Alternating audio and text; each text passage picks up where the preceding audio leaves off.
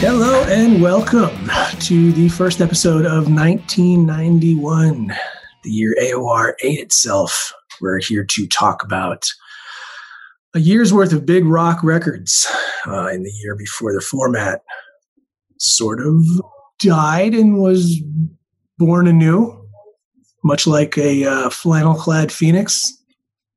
And every month, we're going to be focusing on one record that was released right around that time of year. So today we're going to be talking about a record that came out in January of 91 and I think the the performer here is kind of appropriate because it's a guy who just by virtue of stepping up to a mic and opening his mouth helped to define the uh, AOR format for pretty much the entirety of the the era that we were alive to remember.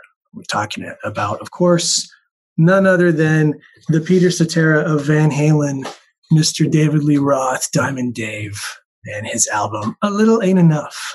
This album was a top 20 hit for Dave, his third full length solo after departing Van Halen. It, it peaked at number 18, went gold in the spring, but that was a little bit of a come down for him following his previous solo releases. I think both of those went at least platinum. Skyscraper, the one that came out before that, was top 10. And he really only had one mainstream single to speak of from this record, which was the title track. So that kind of sets the stage for what we're talking about here with this record. I'd like to kick it over to my esteemed co hosts, Matt Wardlaw, and our special guest for this episode, our friend and fellow Ultimate Classic Rock veteran and Pop Dose veteran, Rob Smith. Hello, hello, hello, Jeff Giles. hello, Matt. Greetings, brother Jeff and hello. brother Matt. Hello. Let Rob. me tell you straight out of the gate, I am surprised. I just had to look this up. You said that A Little Ain't Enough peaked at number 18 and went gold. And I was not questioning your knowledge of that, but instead, it immediately made me, because I'm a total nerd, it made me wonder when did SoundScan start? So I looked up and SoundScan April, began right? in November 30th of 1991. So I thought it was, but I just was like, I just about fell out of my chair hearing the revelation that that peaked at number 18. There's so many things that could be said about that statistic. Are you suggesting that this was a a paper hit? Is that what you're intimating here?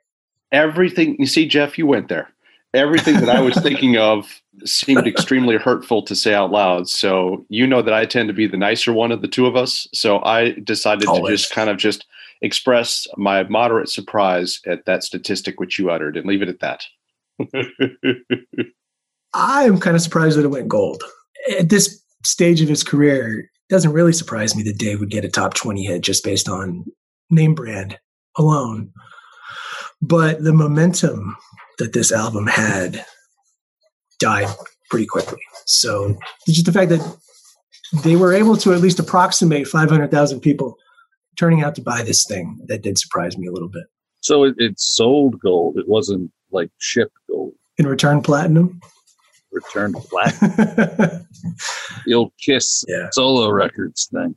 Well, who can say for sure? All I know is that it was certified. So either just like David Lee Roth himself, certified. Just like David Lee Roth, exactly.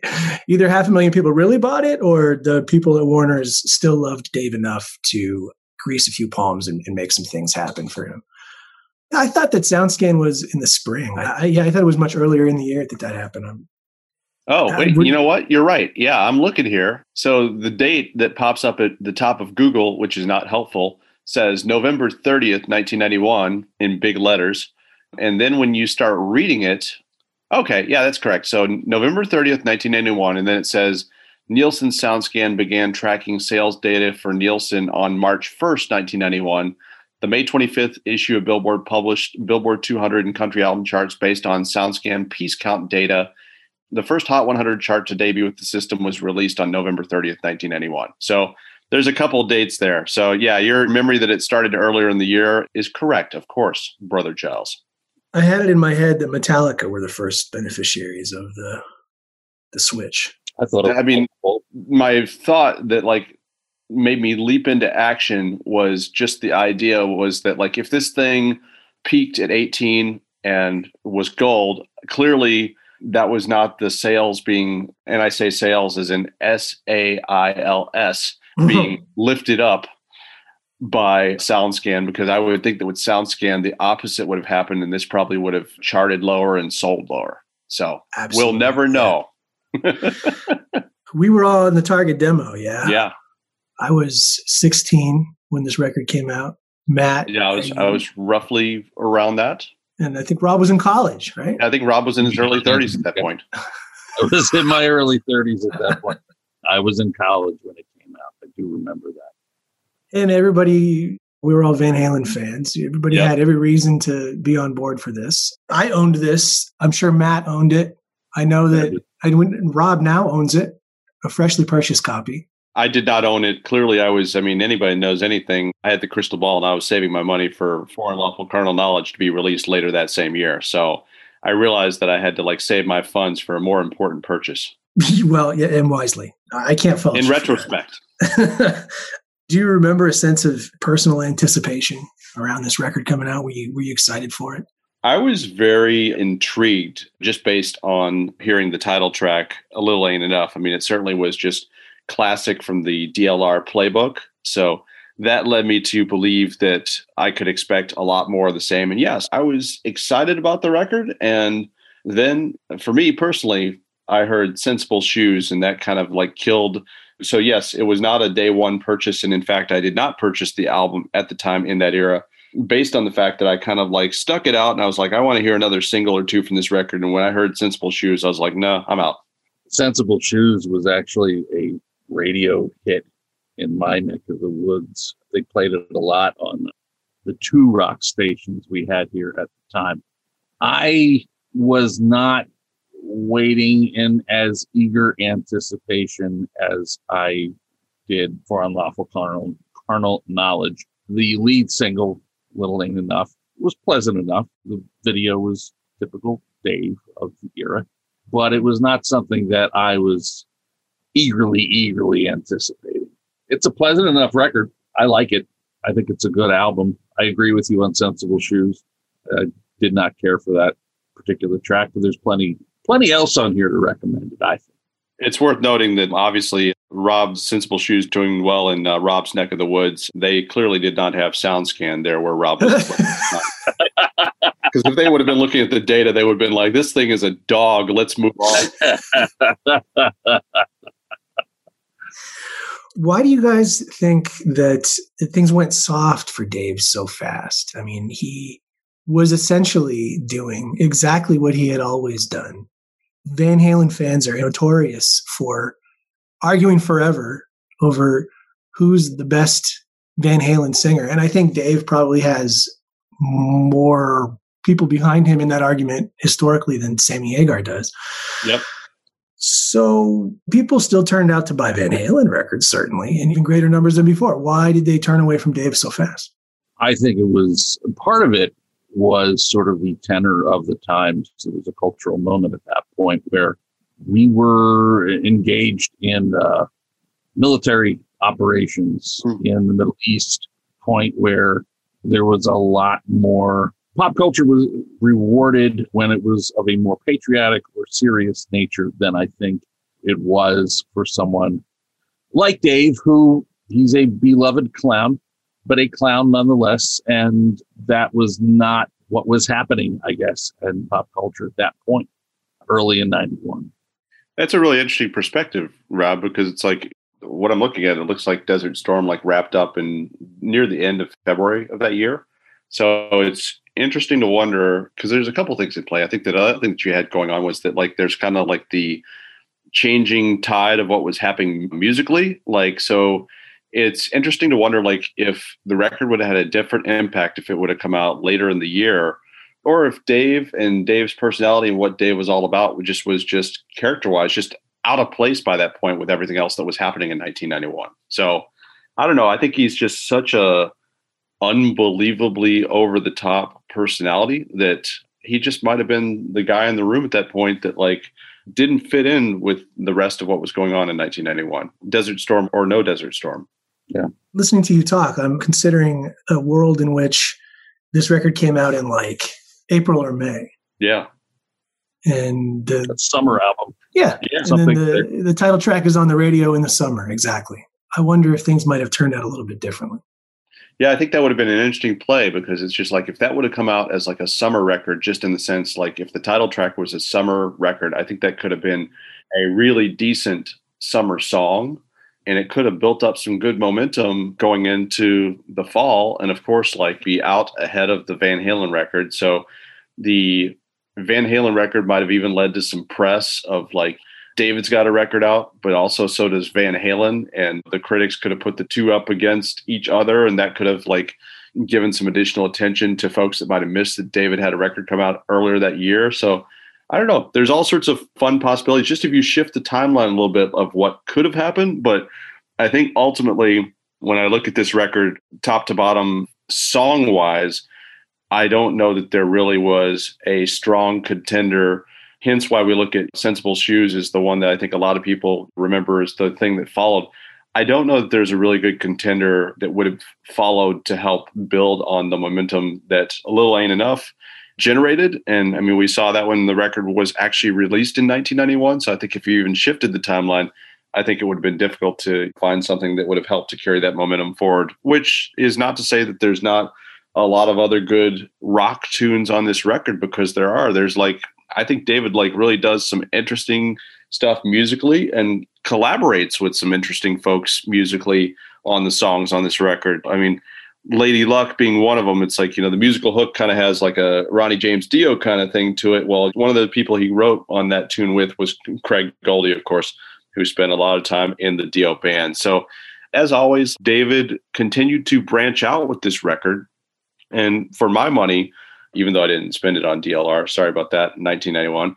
I think that he continued to indulge like his wide range of musical taste and really kind of on the different songs on this record really spent some time exploring a lot of different avenues and that's what i hear when i go back to this record is that just like there's so many records that were released by a lot of artists that were like known for a certain thing that it's like top to bottom they were just kind of that same thing and I think that now, with a little bit of perspective and hindsight, when you look back at the David Lee Roth solo records, certainly, and I think you can apply this to the Van Halen records to a point as well.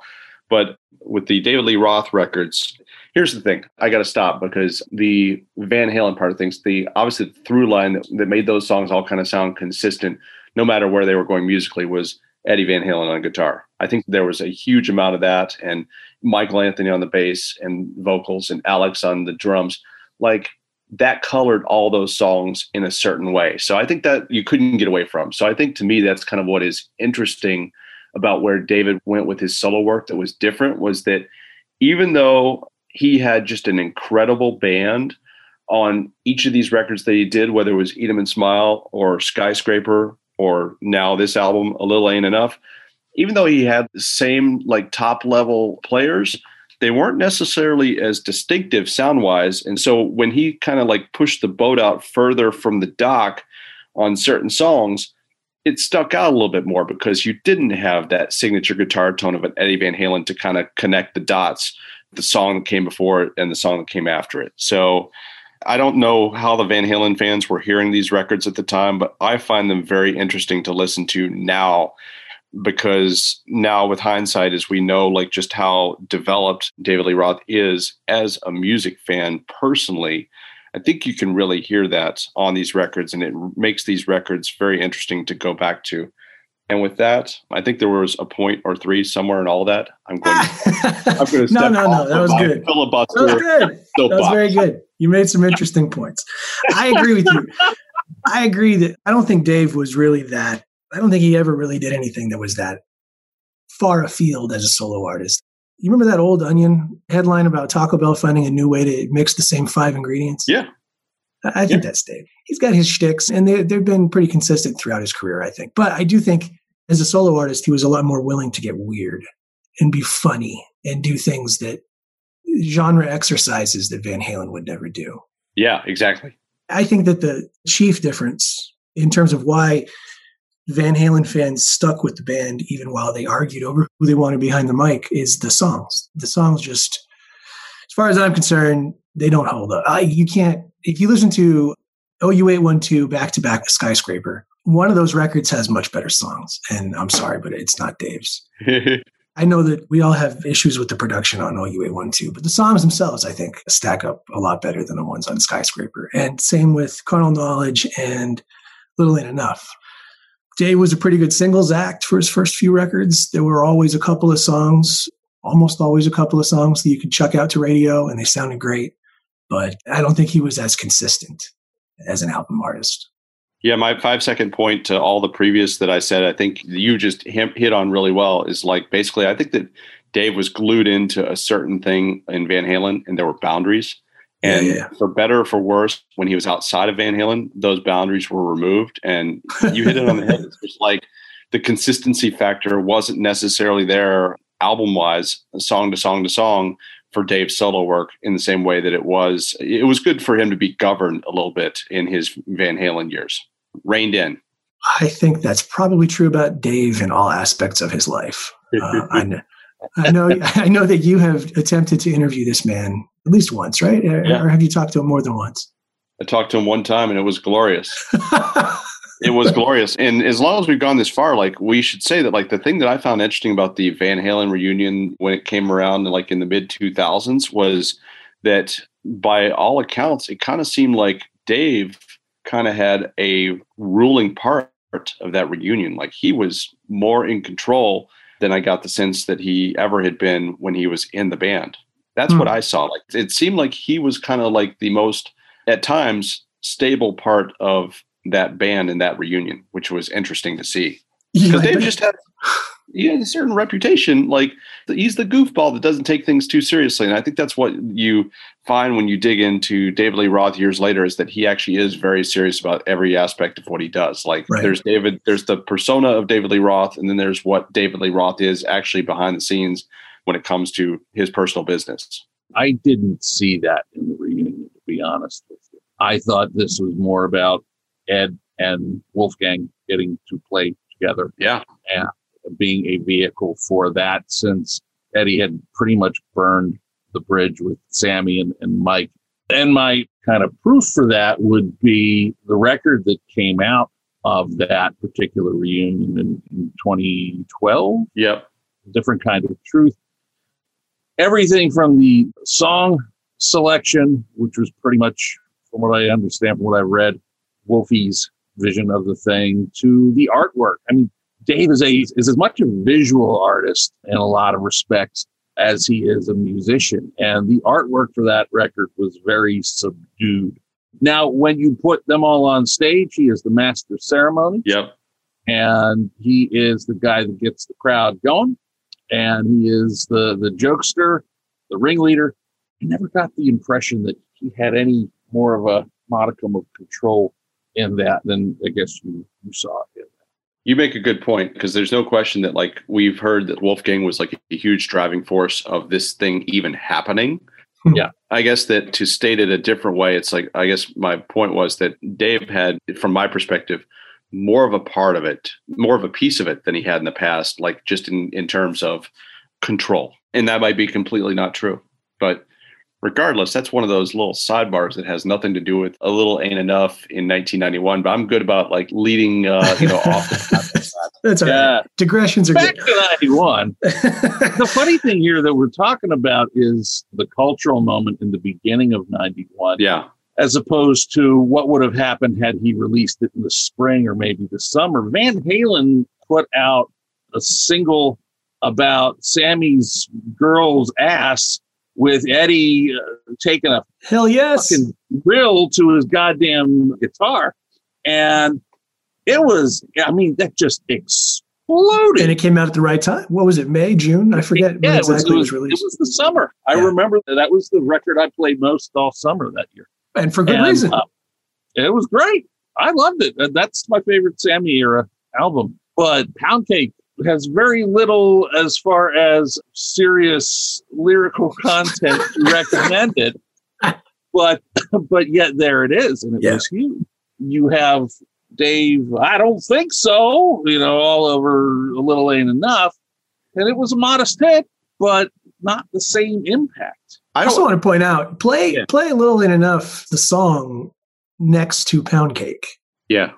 Pound Cake is monstrous. Yeah. It's huge. Yeah. Little Ain't Enough Pound is cute. Godzilla stomp yes. on Tokyo. little, little, little Ain't Enough is cute and catchy. We should note here that part of the reason that it's so cute and catchy is that he had noted song doctor to the the Disney set, Robbie Nevil, in there. That floors to, me. yeah. to, to co-write. I'm sure, based on what Robbie Nevil has done with the rest of his career, I'm sure he's got to be uh, a guy that you'd want to have in the room if you're trying to put together something that sounds like a hit. I'm sure he was a big part of the fact that that, that song works as well as it does that leads me into something that we've kind of alluded to a couple of times during this conversation, which is the the personnel that he yeah. used on the album. Early in his career, early in his solo career, I think Dave's model was sort of to find himself a guitar hero, round out the rest of his lineup with a bunch of really shit hot players. Yep. Worked really well for those first couple albums. Then his band blew up he was only left with uh, what the keyboard player. Yeah, at that time uh, that'd be uh, Brett Tuggle, right? Yeah, Tuggle. So he had to go out and get himself a new guitar hero, and he did. A kid named Jason Becker, who I guess, in terms of his tour of duty in the band, he's sort of a become sort of a footnote in the DLR saga. But it could have and it should have turned out very differently if he hadn't fallen ill during the recording of the album it was a tragic footnote. It's hard to think of a more tragic footnote. Yeah. Uh, in any of this discussion, the fact that I mean, this kid who was earlier today before we got on before we started this conversation, I went on YouTube and looked up some of his pre DLR videos, the stuff he had made several records for Shrapnel, Shrapnel yep. Records, which was a big metal shredder label back in the mid 80s, early mid 80s. And you got a 14, 15 year old kid in these videos, just sweet picking and the, the hammer ons and the note runs, the, these little. I lack the vocabulary for what I saw in those videos, but clearly a virtuoso on his instrument from a very young age and you got that guy in your band. And here, like Jeff said, he's another guitar hero. And the whole ALS thing, yeah, just heartbreak.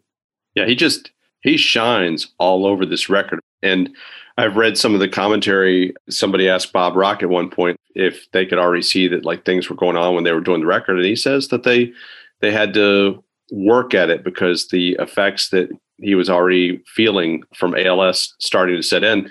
And so knowing that, I think he had to change his strings, right? I remember reading that at some point. He changed to a much lighter gauge because he was losing strength in his hands. Yeah, whatever he did, we are none the wiser. Sometimes you like, right? Sometimes you hear that, and then you can kind of hear that it was like pasted together.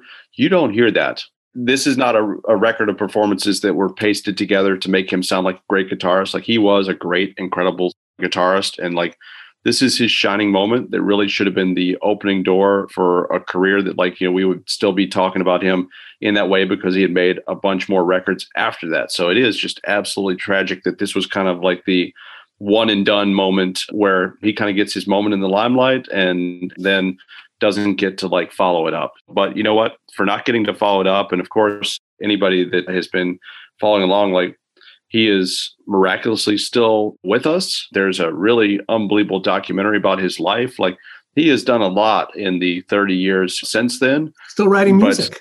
Yeah, still writing music. With so, his uh, eyes, right?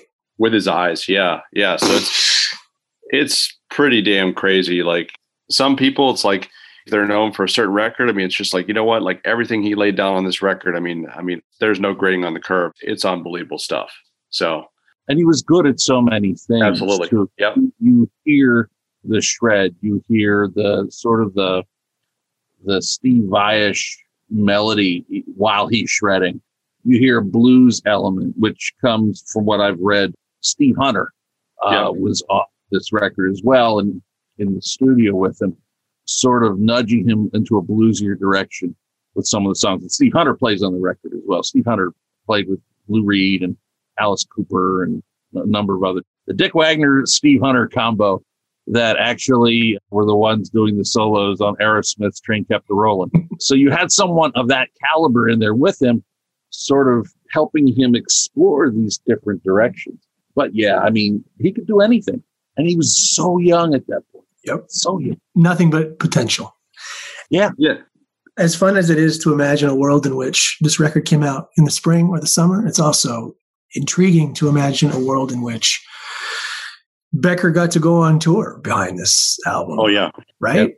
Absolutely. And here's what I love about Becker is that like I think that like with Steve Vai, Dave made a choice to get somebody to fill an Eddie Van Halen sized hole because it's just mm. like he knew that like fans were going to be expecting a very certain thing.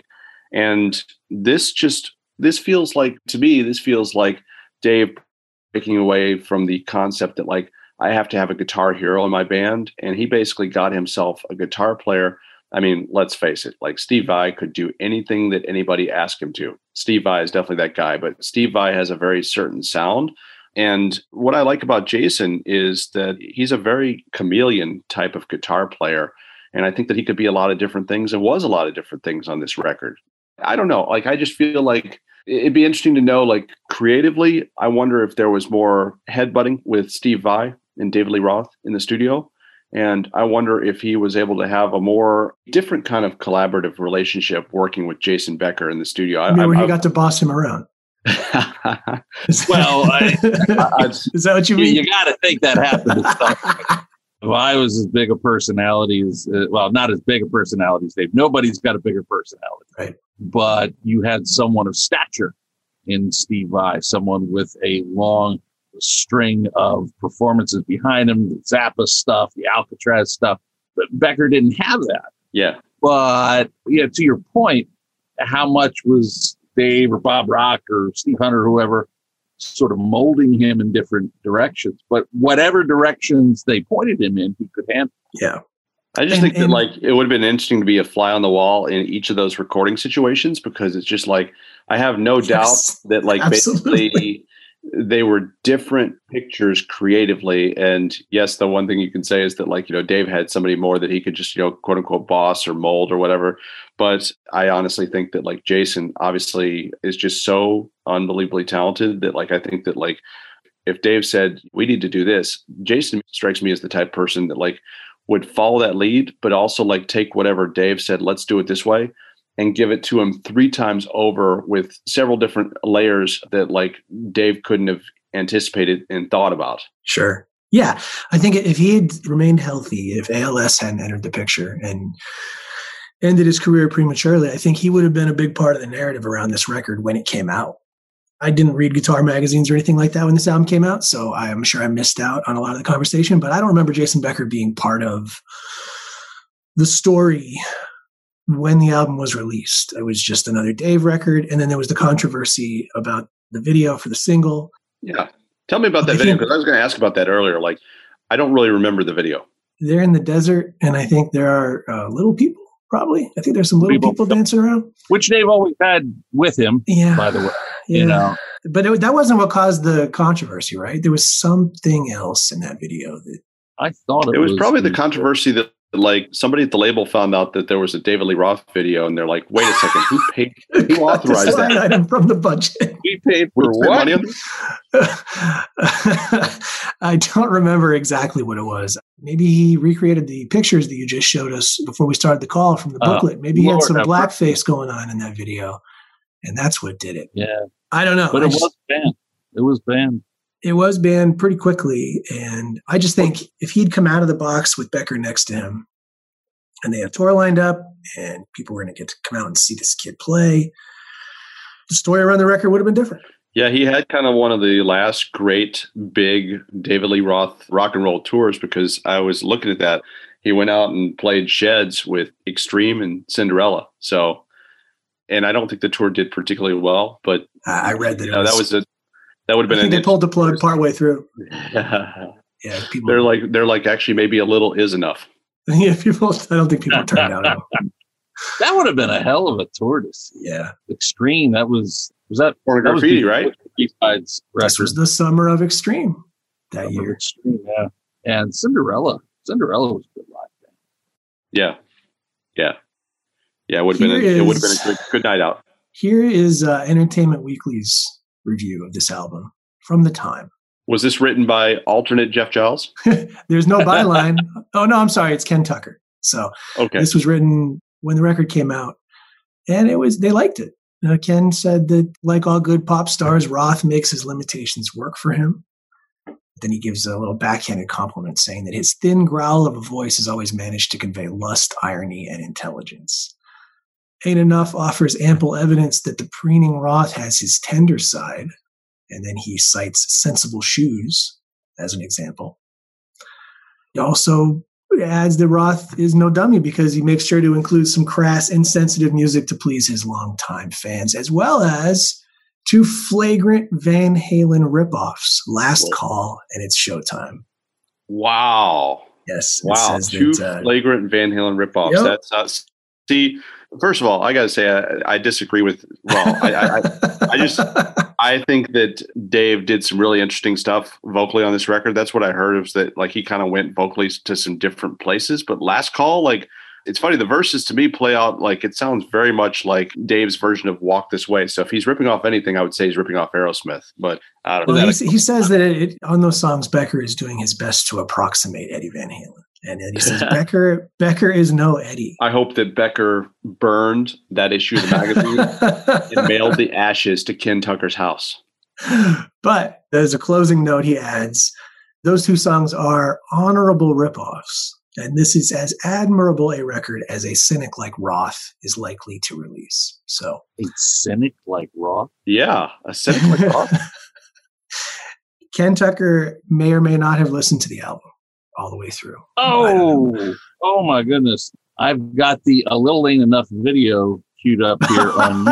okay, you want to tell us what got it banned, Rob? Uh, at about the 320 mark, we have a whole line of little people dressed in afro wigs and blackface. Excellent. Okay. Yeah. Well, there's that mystery solved. There you go. Oh, Who at the label signed off on that shit when it was presented? Wow. I would I don't remember that. I remember seeing the video. All I remember were the chicks and the women in the video, but not the. Wow.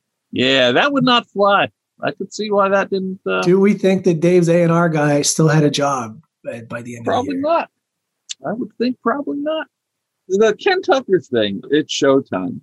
I take umbrage at that. I kind of it is a classic shuffle that yes, Van Halen did a number of times, but so did Dave in in his his solo stuff. The cover of Shy Boy, yeah. um, on and Smile, that to me is was just a stroke of genius to take that song and perform it, put it on the first record. But it's Showtime's a great song, great song. Why would you think about it's Showtime? I don't know, man.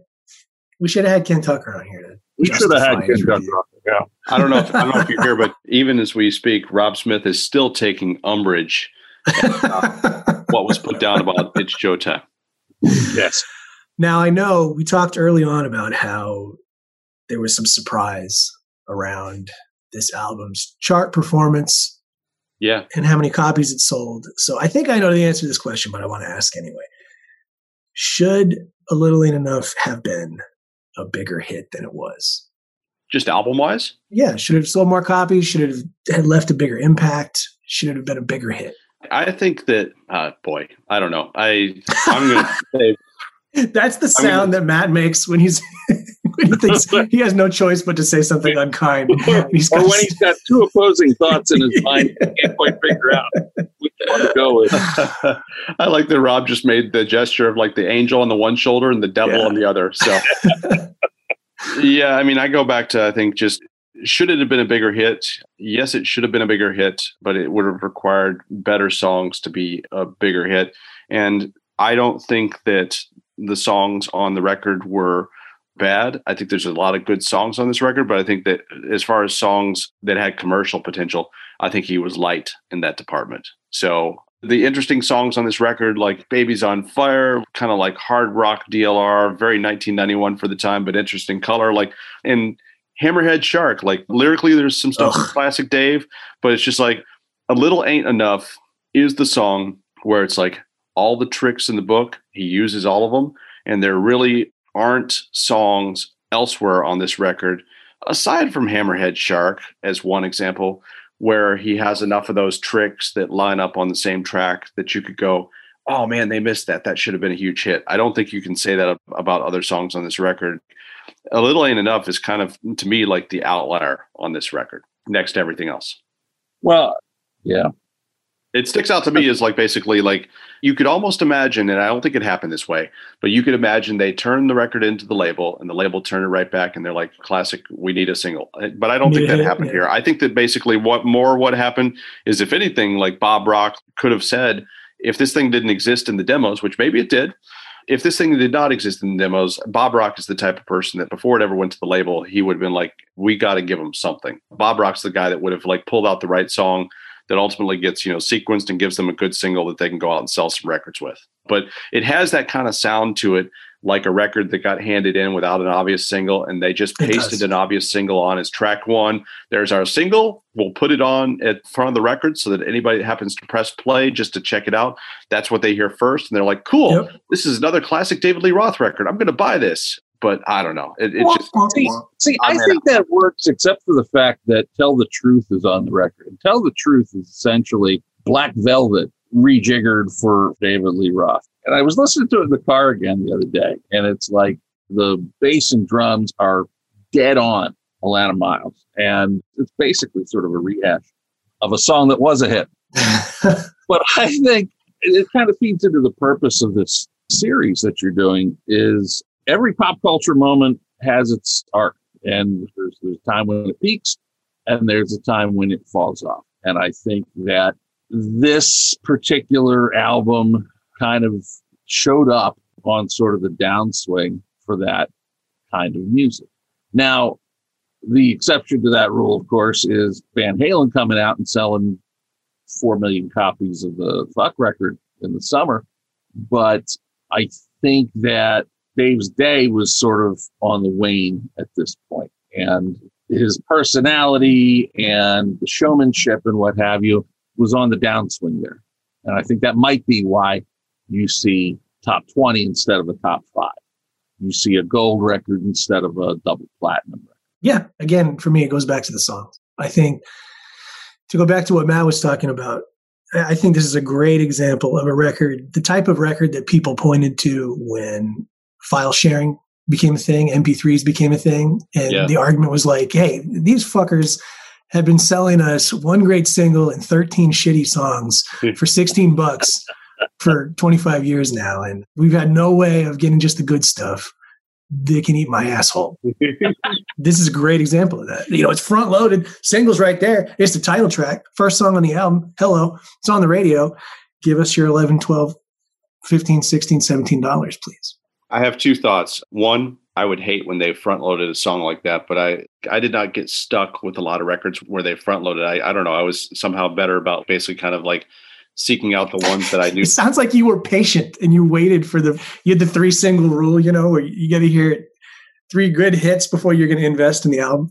Yeah, but as Rob was talking about For Unlawful Carnal Knowledge, it's just kind of like basically first of all, I was thinking about how there's creatively there's better songs on that record, hook wise, et cetera, everything.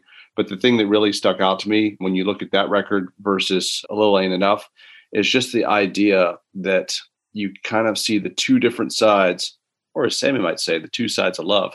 Anyway, we'll move on from that. Sorry. Um, Cut. you see on the one side of things, you had Van Halen starting their third record working with Sammy Hagar. So you had a collaboration that continued to evolve. And that really kind of outlines something important because on the other side of things, you had Dave, where it's like this record has really very few ties collaboratively to that came before it. So there wasn't that through line of him starting like this, working with Billy Sheehan and Steve Vai on Eat 'em and Smile, and then that collaboration developing all the way through to Little Ain't Enough. So because his band evolved and was more pieces and parts, like I think you can kind of hear that with what came out song wise with this record. You don't have the same kind of consistency songwriting wise that would have developed if he had a solid band in place that kind of hung through three records like Van Halen did in the same year. I love that. That's a yeah. I think that might be key. That's that's a and brilliant. Can point. we all agree that what he did to the Eat Smile band, he should never be I mean, it is pretty tragic. What a fantastic rock and roll band he had for that record. And then to follow it up with Skyscraper, where you basically have Billy freaking Sheehan doing the thump, thump, thump, thump, thump. And James Jamerson, of course, was a great bass player. You're not going to hear James Jamerson on a Motown song doing two handed runs up and down his fucking bass, but to have him have to lock into that single note type of thing. And then, then it was over. What a, what a great band that was. He fucked it up. Oh my God, you made the Jamerson reference. I just had to look at something. Here's one for you, Rob. Did you know that, like, on the Skyscraper Records, John Batdorf does backing vocals on track? On, on, track, on st- he does backing vocals on Stand Up. How the hell did that happen? Wow. Batdorf and Riley. Dave always had a great ear for talent. It's just couldn't get out of his own way. Yeah, I I, yeah. I can't imagine like if they would have like kept that nucleus of Sheehan. Hmm. To your point, Rob Smith, if they would have kept Sheehan, let's just start with Sheehan. If they just would have kept Sheehan, let's start there. But let's go ahead and add like and Steve Vai, etc. If they would have kept that whole nucleus intact, like I think that we'd be looking at an entirely different record with this album. Oh, absolutely, absolutely. You'd be looking at an entirely different solo career for Dave. I think. Yeah, yeah, definitely. You want to talk about something that just blasted out of your speakers. I mean, I still remember the first time I ever heard Yankee Rose. Yeah. Um, that's one of these things that's just kind of seared in there because it was a mind blower. And I don't know. I mean, Steve Vai has certainly certainly has a knack for composition as well as virtuosity on the instrument. And to think what three or four or five records with co-writing with that group. It is. It's a shame that the thing blew apart as quickly as it did. I would have loved to have heard Sheehan. I mean, again, hell, just that entire band on some of the songs on this A Little Ain't Enough record. Yeah. Yep. It's just interesting. Even like Sensible Shoes, I think Sheehan could have done some cool stuff with that. Any of this stuff, like I think that for the songs that are really good, I think that you could have seen some of these songs be amplified on steroids and taken to different places if you would have had that band still in place. So we will never know. Rob Smith will never know. We will um, never know.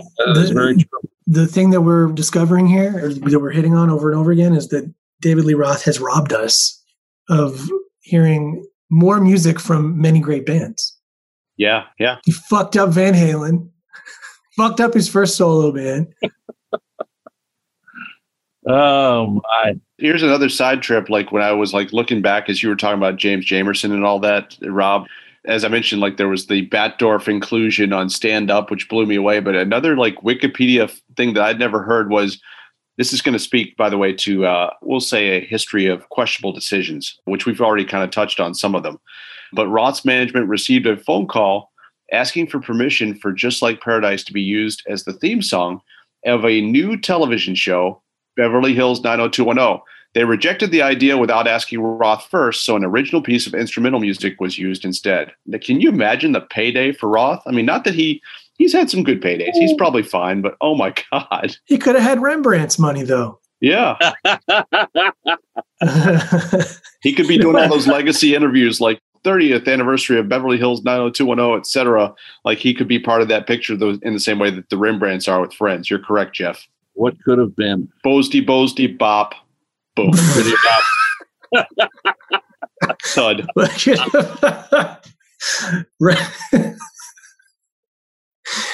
I don't know how. I don't know what else to add to that, Matt. I know. When to- you in Bosdy, Bosdy, Bop, it really kind of just brings things to a screeching halt, and I'm good at that. It puts Go things in perspective. It puts yeah. things in perspective, certainly. And speaking of which, I think the last thing I want to ask you guys, and I think this question is probably in some throughout this conversation already kind of been answered, but Do you think that the relative lack of success of this record was sort of a bellwether for what was about to happen with the format? I know, Rob, you said that this record came at a downturn for this type of music, but I don't really think people knew that yet. I don't think it was being felt yet. I think AOR as a format still felt really strong, and Roth and his cohort, they were putting out new records with every reason to believe that multi platinum sales were just around the corner. So the fact that this thing came out and whiffed, do you think that it was sort of a canary in the coal mine? What do you think? First of all, if you would ask me this like a week ago or even two weeks ago, I probably would have had a different answer. But um, armed now with the statistic that this album peaked at 18 and went gold, I take umbrage at everything you just laid out there. And I'm going to speak on David Lee Roth's behalf and say that, look, man, this record peaked at 18 and it went gold. It was, in fact, a. Should have been platinum, Dave.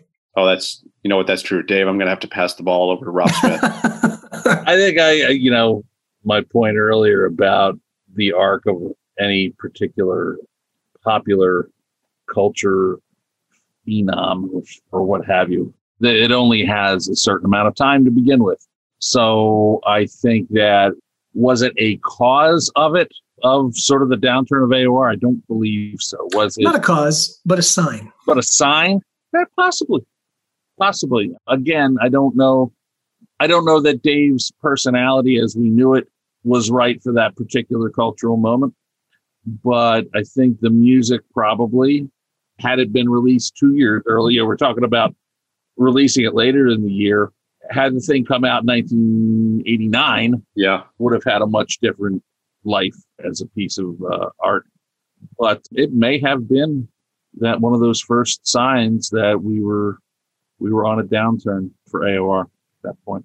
Yeah, I, I would tend to agree that you make a good point. Like, I think that if this record, we hear this a lot, but I think if you had some records that just came out around this time, that like if this record would have come out just a little bit earlier, or in this case, as you said, 1989, I think it would have been interesting to see if this would have had more of a ride. I'm going to say that I don't think so. I think that like song wise, I think that still he would have been a, in a tough place with songs to have stuff that would have the legs. Although you know what, I'm going to go back to Hammerhead Shark. I think what I've been involving. Damn you and Hammerhead Shark conversation. Right? What the hell?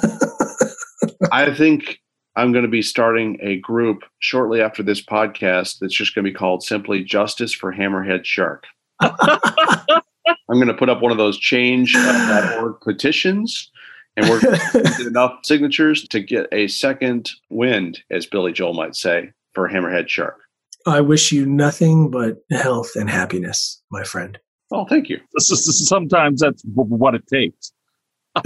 oh boy, I don't. No, you know what? I don't. I don't agree.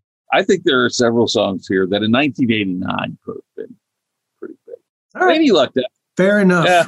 If we have any David Lee Roth fans listening, feel free to let us know. Or if Dave himself might be listening. That's always a possibility. And I would love to get an email from David Lee Roth or a voicemail. A better a voicemail. 45 minute voicemail. Yes, exactly. a voicemail longer than the episode itself. Rob, I'm going to just say that, like, I agree with you. They're good songs. Like, what I keep coming back to is, like, I think there's some really good songs you named off Lady Luck. Babies on Fire is another one that I look at. I think those are strong songs musically. I just don't think they have the hooks. So, and boy, I hate that I just said that out loud because I just became every person that I like going, did you really just say that? So, yeah, I don't know. I do as a fan, I like this record. Like even since Sensible Shoes, the ones that'll lead me back to you, like there's a lot of fun moments on this record for me as a DLR and a Van Halen fan. So for me, this record charts high personally. I don't think that like any year that you put this out, I think it just would have still been just a case of diminishing returns. And David, going back to what we were talking to at the beginning about SoundScan, uh, I think David felt the pinch of SoundScan with the very next record that he put out, which peaked from what I'm looking at here at 78 on the Billboard 200. But 1990 it seems generous. Roth, that's a tough year to put out a record as David Lee Roth. Yeah, he should have gone Definitely. with an alias. yeah, exactly. well, I think your closing remarks there, Matt, I think that's going to become a refrain throughout this series. I think it's going to be very uncommon for our listeners to hear you say anything other than this album charts high for me the duration of the show. I'll be, I'll be very curious to see if there's one in here. There can't be more than two, I don't think, that'll break you and make you say, no, this record sucks. And I'm glad it tanked. With that, I think we've said all there is to say today about David Lee Roth and Little Ain't Enough. If you're listening, you have anything you want to add, you can reach out to me on Twitter at Jefito. You can reach Brother Matt here at M Wardlaw. Indeed. And you can't reach Rob at all because he's all locked up because everybody on the internet is an asshole. Oh, well. I got nothing we'll, to say. we'll pass your correspondence along to Rob.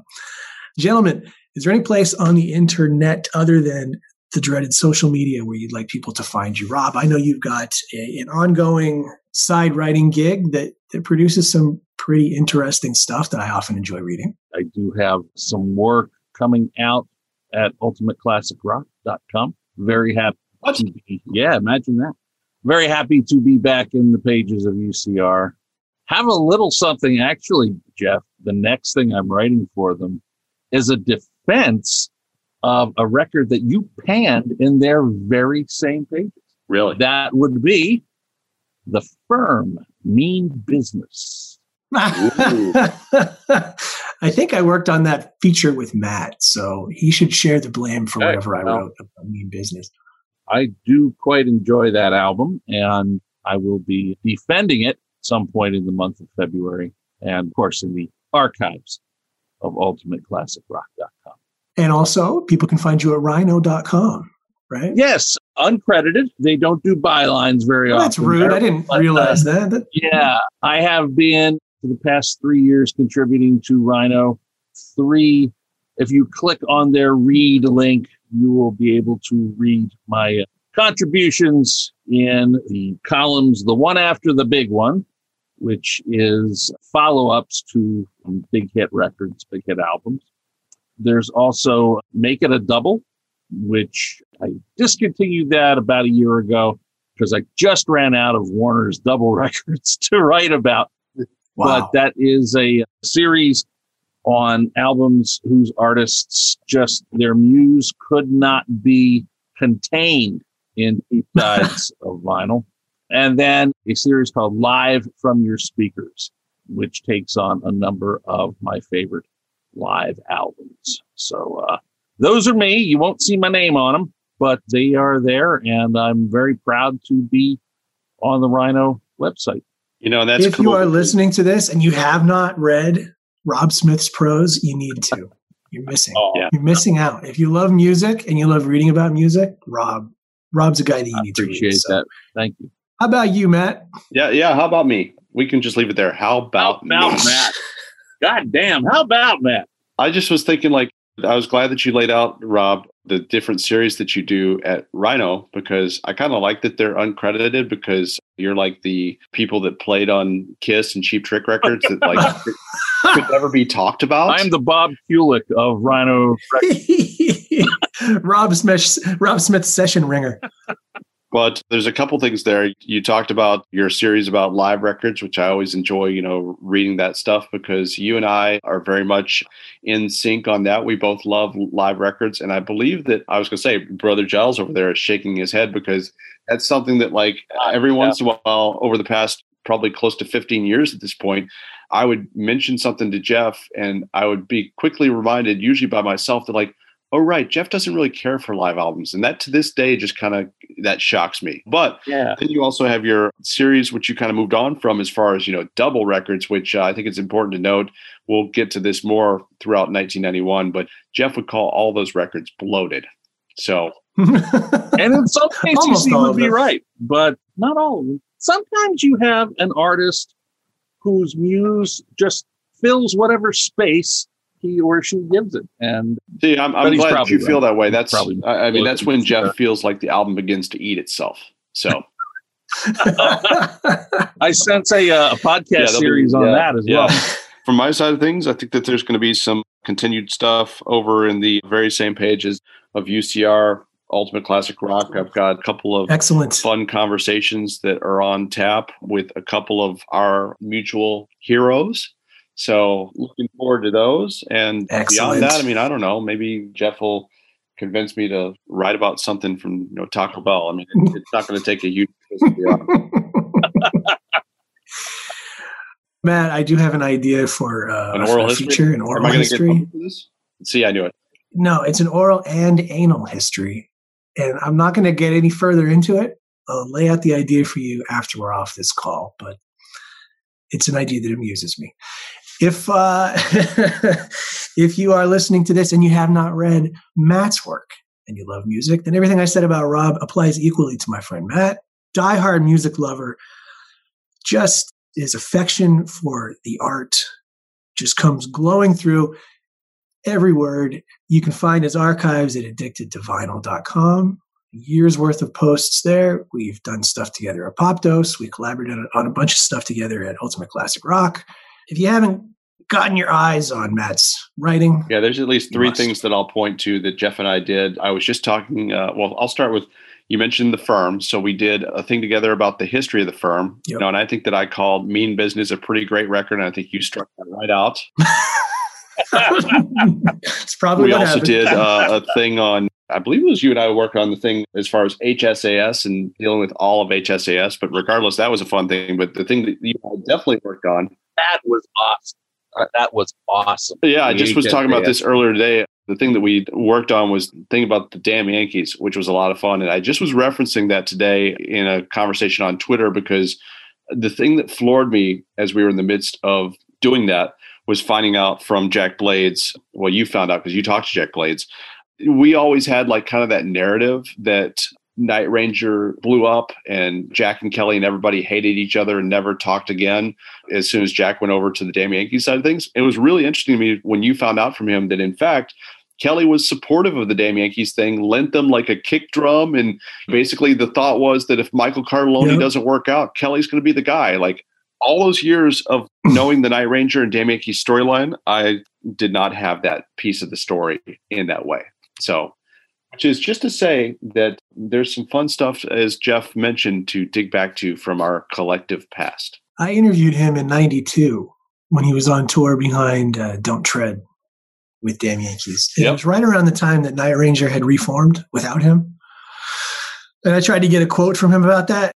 I, I think I asked, like, what the relationships were like or something. And he told me that they wouldn't return his phone calls. He was clearly joking, but would have been nice, you know, if he'd given us all that information way back then. So you didn't have to go 20 years thinking that when they were broken up, the members of Night Ranger did not like each other. Can we find a way to do a podcast about Night Ranger? Even though they didn't have an album in 1991, can we just pretend that they had a record in 1991? you know what I want to do? Let's do a podcast about their 1988 tour with Kansas. Oh, yeah. Because at the end of that tour, both bands broke up. That had to have been Spinal Tap worthy. Oh. There, there, there, must be some great stories from that. Tour. I just had a question on direct message that basically somebody had asked me like, what is the top Night Ranger record? I realized I don't own any, so I was going through like, you basically got to have the Holy Trinity. I'm like, you need Dawn Patrol, Midnight Madness, and Seven Wishes. Later, after going through a few more records, of course, as is my way, I looped back to Man in Motion, and I was lamenting the fact that like one of the best my moments favorite. on that record for me is Restless Kind, which I think is just a classic Kelly Keagy vocal. And then I was just going, I don't think I've ever asked Kelly about that track. So I was lamenting that. So that's why we need to take Man in Motion, have it so that it was released in 1991 so we can cover that record. We've already covered off on part of it here, but we need to continue that later this year. There's always tomorrow. Anyway, sidebar.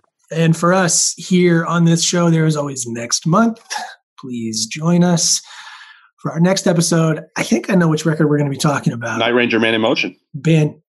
I think I think we're going to be talking about an album from a band that had been around for a very long time, changed its sound, and uh, had a lot of success. Their new sound throughout the '80s, and then all of a sudden, no.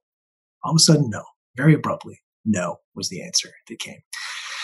Anyway, thanks for listening, and hopefully you'll tune in next time and you'll hear us all over again. If you like the show, if you hate the show, let us know.